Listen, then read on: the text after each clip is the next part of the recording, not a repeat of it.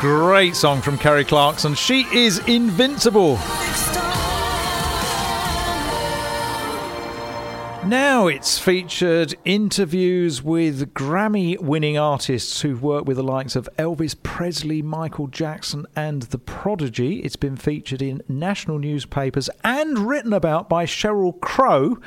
And after just a few months, is already in the top 10% of podcast listenership on the whole planet. To find out all about it, I'm joined by Chris Simpson, who is the founder of the Stage Left podcast. Chris, a very good morning to you. Morning, Alan. How's it going? I need to. I'm, I'm all right, thank you. I need to start by owing you an apology, though. I think because I, I keep calling it a blog. It's not a blog; it's a podcast. They're completely different things. I wouldn't One want of them any you listen to. listeners to. th- I wouldn't want any of your listeners to think I'm just sitting in a bedroom writing a load of rambling blogs. That's I'm all. So, sure you're um, not. Yeah, I'm no, sure it's, it's yeah, it's a, it's a podcast, uh, which is essentially a, a series of uh, audio documentaries featuring one-to-one interviews. Brilliant. Well, we'll talk about them in in just a moment. But but before we do that, Chris, tell us something about your own background. Okay, so I mean, I've been in kind of a band and, and played played music for kind of 15 years, and um, I, uh, you know, it's very hard to break into obviously into the music industry. Um, and what I did, I was in a band. We did we did kind of cool cool stuff for for a few years. But at the age of 25, I went and did a, a professional musicianship degree uh, in Brighton. And um, what I found is that there's just so many great musicians out there who've got so many stories to tell and, and so many people who've, who've achieved amazing things um, who often you wouldn't know them by kind of either name or, or recognise you know you could be sitting next to them on the tube and they've played Wembley Stadium and stuff like that you know So these are people that in the business you'd you'd call session musicians. Yeah, absolutely. Or, or actually members of ba- full-time members of bands um, who, who've done amazing stuff, but don't just happen to be the kind In- of in the front man. limelight. Yeah, in the limelight. Yeah, absolutely. Because it does tend to be one or two names in, in a in a band who, who are the people who everybody knows and who are sort of the public, you know, the the, the, the famous names, doesn't it? Absolutely. And what I found is, um, uh, is for, I was very lucky for for a decade. Um, my my uh, father-in-law, my now father-in-law, he. Um, I won't say how he got them, but he used to be able to get all, access all area passes to a very well-known large-scale festival uh, not too far away from here. Right. Um, and uh, what what ended up happening? What ended up happening was that where I um, was kind of in a band and I wanted to know about breaking into the music industry. I was I was had this fantastic opportunity of meeting some of my heroes and, and, and meeting a lot of people who were kind of really at the top of their game. And um, what I noticed is when they were coming off stage, um, like all the kind of perhaps groupies or, or, or people who are, who are fans who had also these passes were just always going to the singer. Or always going to the front man or front one or two people, as you, as you rightly say. And I noticed that you could actually have some quite in depth conversations with people who've just headlined like a big festival um, if you just instead went to the keyboardist or the drummer or the, or the bassist. Um, so that's kind of that kind of planted the seed for, for what became the Stage Left podcast. So then you, you, you created the uh, the podcast. Is it is it aimed at people generally who are interested in music, or are you specifically targeting people who are perhaps looking to break into to the business professionally themselves? Um, it's it's both those sets of people, and it's also fans of the specific artists that um, have been uh, kind of working, um, or, or fans of the uh, specific artists who the who the person who's featured has worked with. Um, so it's it's I think that's why it's getting a lot of listenership because um, you know you do have young musicians listening into the to the episodes and kind of really kind of finding out the working practices of the greats. You know, um, it's not really a gossipy kind of podcast, so it's more kind of um, in depth about. Okay, obviously you mentioned one episode was uh, with with a guy called Shane Keister, who was Elvis Presley's keyboardist, and so it's not too much about him. Kind of what's it like being on tour with Elvis. It's more about okay, so how did the cues work? How did you know when to start songs? Because Elvis very famously would just start singing you know, blue suede shoes or something like that. Um, and uh, the, the, the band had to come in and play. But what, what you found out from listening to the podcast was that um, he actually, when he was doing all his kung fu moves on stage, they were actually his cues to the band. And he said when he does his final punch, that's when the band comes in. Wow, that is amazing. Because as, as an ordinary punter, that's just something you wouldn't even think about. You wouldn't think you just take these things for granted. Uh, but there's a lot to it, obviously, to to performing, particularly when musicians come together and uh, whether I suppose as a solo singer with a with a backing uh, group or, or, or whatever that that's uh, you know it doesn't just just all happen like that does it? So y- you're aiming this at, at, at a, a wide variety of people but but looking at the you know the real sort of t- technicality of, of, of, how things happen as well. And, and I know Absolutely, the pod- yeah. these these aren't sort of five minute sort of soundbite interviews, are they? They're, they're really sort of in depth. Um, you know, people have really given you a lot of time, which is which is which is tremendous. And also, I noticed on your your website that uh, you want it to be something of a legacy for for, for the families and, and, and friends of, of the people you've interviewed as well. Absolutely, I felt that. Um, you know, give give you uh, an example. When I was kind of doing my degree, a lot of the people who were uh, tutors there were people who had been again done great stuff, and you kind of be sitting in sitting in the pub with them, and it's just like. Oh, they tell this story about how they supported Stone Roses in, in Japan, or you know, one guy I'm not going to name him, but you know, he, uh, he's his band were the only band that Oasis ever opened for, so that Oasis supported his band, and you know, he didn't want to kind of wear that on his sleeve and tell everybody all that. And I was thinking, you know, your family, you know, growing up, they, they should know that. Do you know what I mean? You know, that's that's your kind of posterity and stuff. That's that's incredible. Um, and that kind of really made me realise that these stories need to be told. You know, just because you don't recognise them, you know, uh, for being the most famous celebrity as such, these people have achieved the kind of ambitions and dreams of a lot of young musicians. You know, they've played huge stadiums, they've been on tour with the greats, they've written or collaborated with some of you know the most legendary musicians there are. So I think it's important to tell their story and give them the spotlight. Doesn't get much bigger than Elvis or, or, or Michael Jackson, does it? Absolutely, yeah. I mean, that's uh, there were a couple of great um, Phillips that I managed to get there. Yeah, you've got uh, is it eight podcasts you've already got in the bag already? I've recorded. Uh, oh God, good question. Uh, about sixteen, and I think eight or nine have been released. And they're absolutely free to, to listen to? Absolutely free. So you can listen to them on um, stageleftpodcast.com. They're free to listen to. You can download on iTunes. Um, obviously, it's on all, you know, if you just type it into the internet, it'll come up straight away. Um, obviously, on Facebook, we've got a Twitter account and stuff like that. So they're easy to find. Very easy to find. I managed to do it. So if I can do it, then you can do it as we well. Um, and you've got one coming out, a new one coming out next week. Yeah, so Monday's episode is with a guy called uh, Mike Farrell, who um, is uh, or uh, has been playing with Morrissey for a, a number of years, but he also uh, he's he's had an incredible career because not only has he played with Morrissey, but he was also Alanis Morissette's uh, keyboardist, um, and uh, he's actually now um, the American Idol musical director. And so it kind of got very interesting towards the end of the interview. Um, I kind of asked asked a bit of a loaded question towards the end, which was. It, we talked about the artistic integrity a lot of uh, Alanis Morissette and Morrissey, and he talks about tour. He was musical director for Macy Gray, who supported David Bowie. So he talks about being on tour with David Bowie and stuff, and what he learned from that. Um, and so then to be the musical director on American Idol, which obviously produces a very different type of musician, um, I kind of asked him if um, if that was a slight contradiction, given that there's an argument that perhaps um, you're choosing your words very carefully. I am. Here, I you? am. Yeah. Yeah. Uh, you know, um, is is a show like American Idol stifling the new Morrissey or the new Yeah. Alanis Morissette? Can someone be that? Kind because of, it's putting people very much in a particular commercial mould. A- absolutely, and, and obviously the main thing is that a lot of the musicians from there aren't allowed to write their own songs. They're not allowed Mm. to have kind of their own freedom. It's very much kind of you do X, Y, and Z, and then you will be uh, you'll have a number one album. And did he walk out of the interview at that point? He gave a great answer. He gave a great answer, and uh, I left it to the final question actually, so just just in just case in that case, did happen. yeah, case. yeah. I tend to do that as well. Oh, okay. I can't wait for whatever that's going to be. Well, very much looking forward to finding out how he responded to that, so we can we can pick that up. Were you re- releasing that on Monday? That's going to be up um, Monday morning. Uh, I normally, uh, a lot of people listen to podcasts on their commute into work, so I normally put a new episode up about kind of between half seven and half seven in the morning. So it'll be up on Brilliant. And we're actually going to hear uh, Mike Farrell uh, now, in fact, with uh, with Morrissey. So it's keyboards that, that Mike. Yeah, this is him playing keyboards on a, a total classic uh, Smiths song, um, and he was a big fan of the Smiths as well. So he talks about what an honour it was to actually play on this song.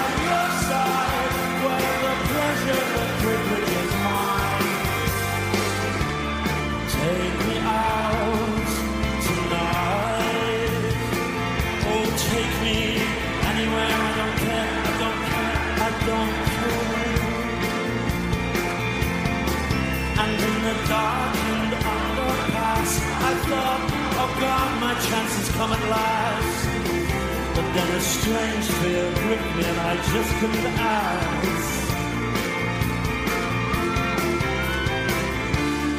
Take me out tonight. Oh, take me anywhere. I don't care. I don't care. I don't care.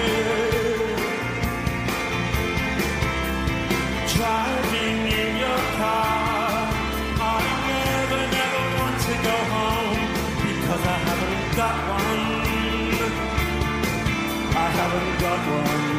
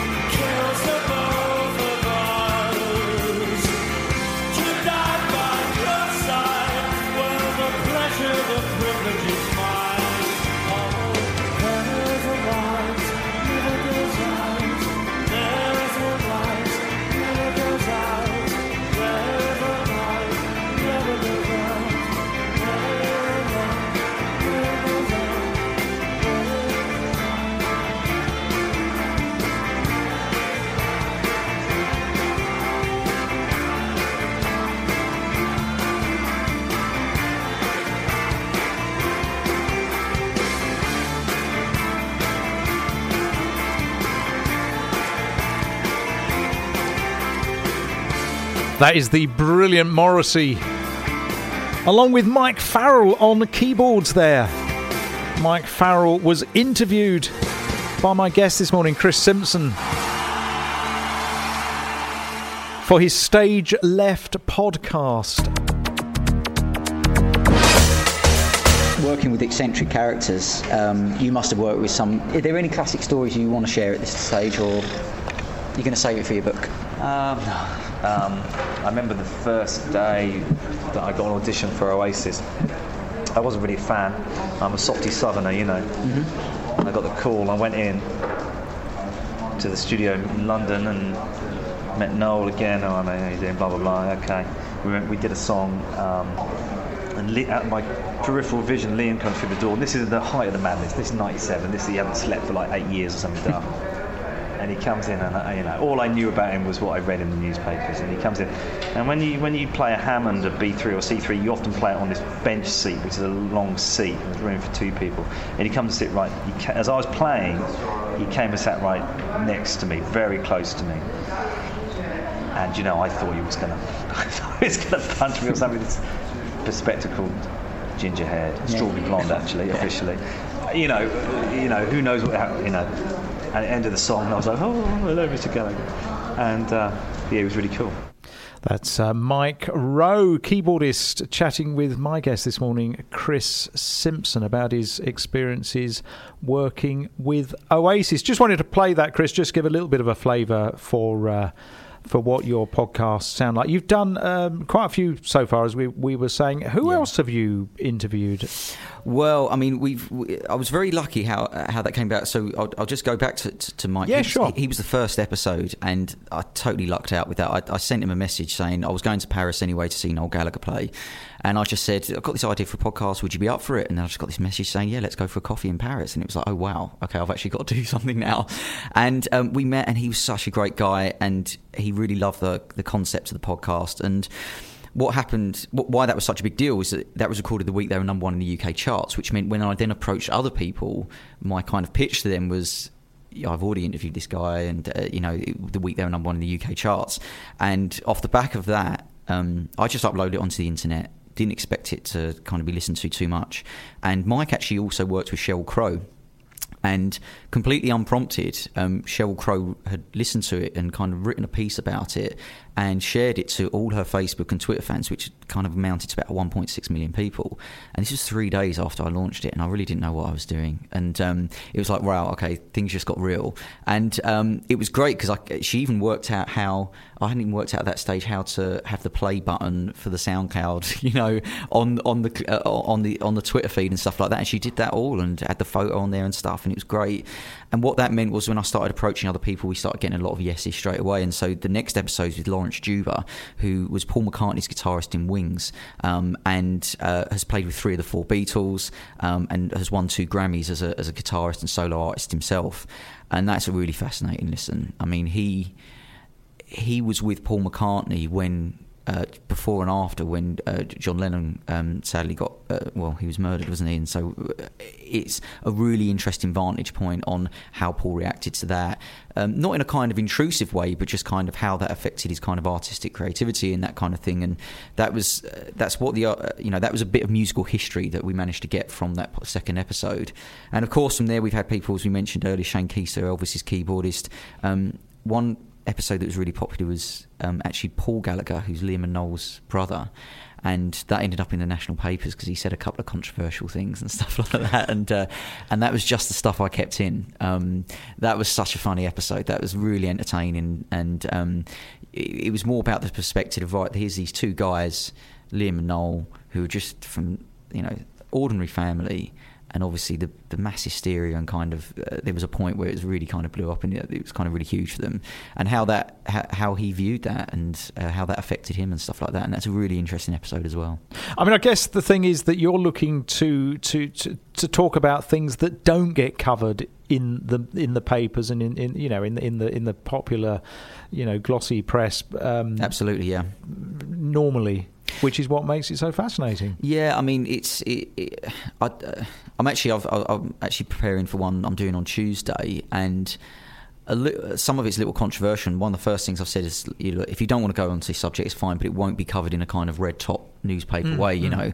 um, th- there is a reason for it, and um, I think, as you mentioned earlier, I mean, the episodes they last about 45 minutes on average, and people are giving me my time, uh, giving me that their time, um, and I think it's because we're kind of delving a bit deeper and um, you know focusing So on it's probably very refreshing for them to be able to talk to somebody who's actually interested in, in, in that depth of, of, of understanding of what they're actually doing. And, and actually I suppose really what it is is is is perhaps the tabloid press they want the story they know what they want and they're going for it and and and their subject, as it were, has to fit in with what they want. But you're you're you've sort of turned that on its head, I suppose, which is what makes it so much more interesting. and you get the freedom to do that in a podcast. There's no, um, you know, it's my own project, it's my own things, and I'm not kind of reporting to anybody else, or I haven't got an editor or anything like that. So it's my edit, it's how I see And the it. fact that you had such an amazing launch and a reaction to that from the likes of Sheryl Crow says what sort of you know what sort of